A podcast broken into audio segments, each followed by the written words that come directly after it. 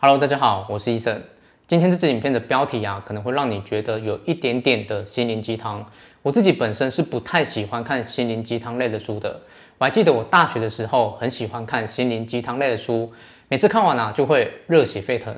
但是等到了我长大之后啊，我就发现大部分的心灵鸡汤类的书讲的都是千篇一律。市场上百分之九十以上的书，即便你看完了，也没有办法改变你的生活。不过，我保证今天的内容绝对都是有科学依据的，也希望你喜欢这期内容。那么我们开始吧。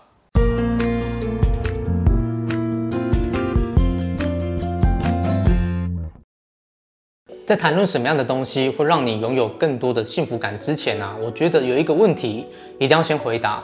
这个问题啊，你可能已经曾经想过，你也可能在很多的地方看到曾经有人讨论过。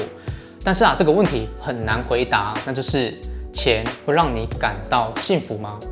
在西元一九七八年呢、加拿大的心理学家菲利普·布利克曼做过一个关于钱跟幸福感的研究。他的研究显示啊，乐透奖得主在短短的一个月以内就已经回到中奖之前的幸福感水平。如果他们在中奖之前是不快乐的，那么他们就会回到不快乐的状态。听到这里啊，你可能会以为这个研究的意思是。钱不会让你感到更幸福，或者是更快乐，不是，绝对不是这个意思。这个研究的意思是，钱跟你会不会感到幸福，通常没有关系，因为真正会影响你会不会感到幸福的关键，通常是你跟别人的关系，而不是钱。我打个比方啊，假如一个人最大的幸福感是一百分，而你目前的幸福感是五十分。当你拿到一大笔钱之后，如果你妥善的去运用这笔钱，让你跟别人的关系更好了，你拥有了更多的社会连结，你也认识了更多的人，那么没错，这笔钱确实让你更幸福了。但是如果你拿到了一大笔钱，而你只是把这笔钱拿来买一些奢侈品，你并没有因为这笔钱而让自己跟别人的关系更好了，你也没有认识更多的人，或者是跟别人有更多的连结，那么这笔钱并不会让你感到更快乐。所以，如果你因为拥有更多的钱而感到更幸福或是更快乐，相信我，并不是钱的本身让你感到更幸福或是更快乐，而是你透过钱来提升你跟别人的关系，这件事本身让你感到更幸福或是更快乐。当你用这样的角度去理解钱会不会让你感到更幸福或是更快乐这个问题的时候，答案就非常清楚了。如果你用这笔钱来替自己创造更多的关系、更多的连结，那么是的，钱会让你更快乐。但是如果没有，那么钱不会让你更快乐。了解了这个问题的答案之后呢，我们就可以进入正题。到底影响一个人幸福感的因素有哪些？目前关于研究一个人的幸福感跟快乐的权威之一，就是美国心理学家马丁·塞里格曼。他在一九九八年创立了正向心理学。创立正向心理学的目的啊，在于研究如何让自己生活得更快乐、更成功，而且更有意义。马丁·塞里格曼啊，认为影响一个人的幸福感啊，通常有五个因素。第一个是正向的情绪，简单的说，可以让你的情绪变得更正面的东西都算。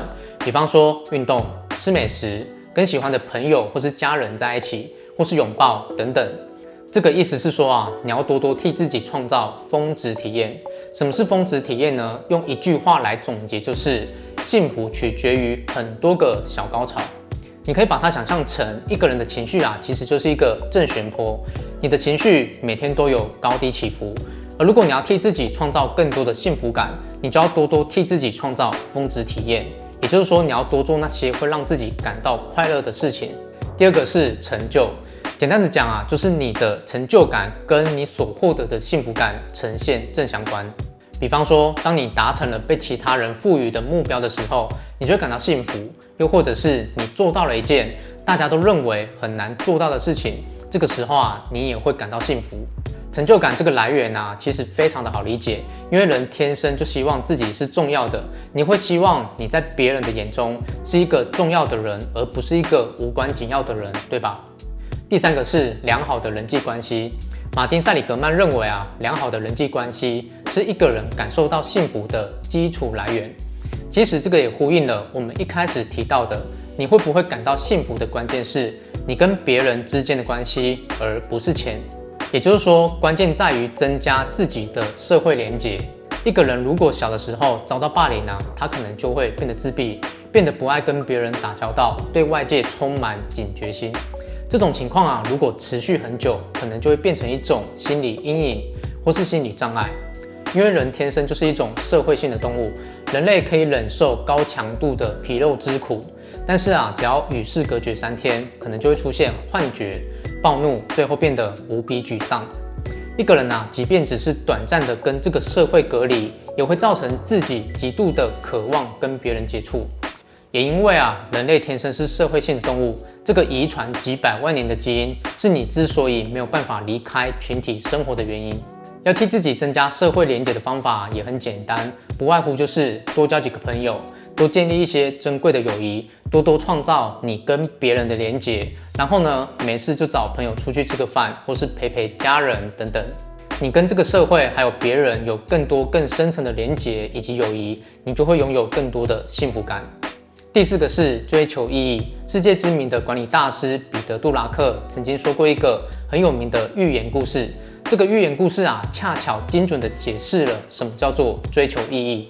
有一天呐、啊，彼得·杜拉克看到了三个工人正在砌砖头，他就分别问这三个工人：“你们在做什么？”第一个工人回答说：“我在堆砖头。”第二个工人回答说：“我在堆一面很高的墙。”第三个工人则是回答说：“我在打造全国最棒的殿堂。”同样一份工作啊，有人认为自己只是在堆砖头，而有人则是认为自己是在做一件很伟大的事情。可想而知啊，这三个工人他们所获得的幸福感是不一样的。也就是说，你要替自己的工作赋予意义，你赋予的意义越大，你工作动机也就越大。第五个是全心投入。关于这个幸福感来源啊，美国心理学教授米哈里·契森米哈里有一个完美的解释。他在一九七零年代啊就开始在研究关于人的一种专注的状态，这种状态啊后来被称作心流，英文叫做 flow。心流啊，简单的说就是一种你感到时间静止的状态。